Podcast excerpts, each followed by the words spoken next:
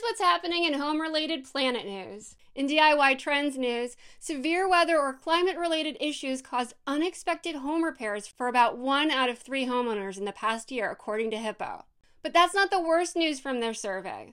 43% of homeowners have delayed home maintenance due to inflation, and only 20% are setting aside money for home maintenance.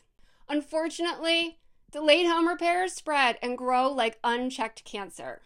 Did you know workers are painting railways white in the UK? It's to help keep the rails cool and reduce the risk of laterally buckling during their heat wave. Did you know about a third to a half of a tree's mass is actually underground?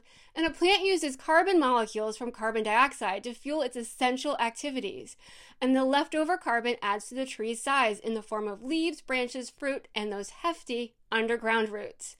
I'm Teresa with My Fix It Up Life, and you've just been served your home news quick fix.